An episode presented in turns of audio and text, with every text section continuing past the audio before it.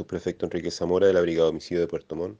El día de ayer, en horas de la noche, detectives de la Brigada de Homicidio, junto con el Laboratorio de Criminalística de nuestra institución, concurrieron hasta el sector de Isla Kiwa, en la comuna de Calbuco, a raíz de una solicitud del Ministerio Público con respecto al hallazgo del cuerpo de una persona de sexo masculino a orillas de una playa de la isla. Se efectuó el trabajo científico-técnico en el sitio de suceso, determinando al reconocimiento externo del cadáver la causa probable de muerte y también recogiendo insumos investigativos para determinar en definitiva las circunstancias de este hallazgo. Conforme a los antecedentes preliminares que aportaron testigos, esta persona habría estado compartiendo con otras personas en el sector frente al lugar del hallazgo y en horas de la tarde habría cruzado su embarcación, siendo en ese momento que se pierde todo rastro de él, siendo encontrado posteriormente en el lugar antes indicado.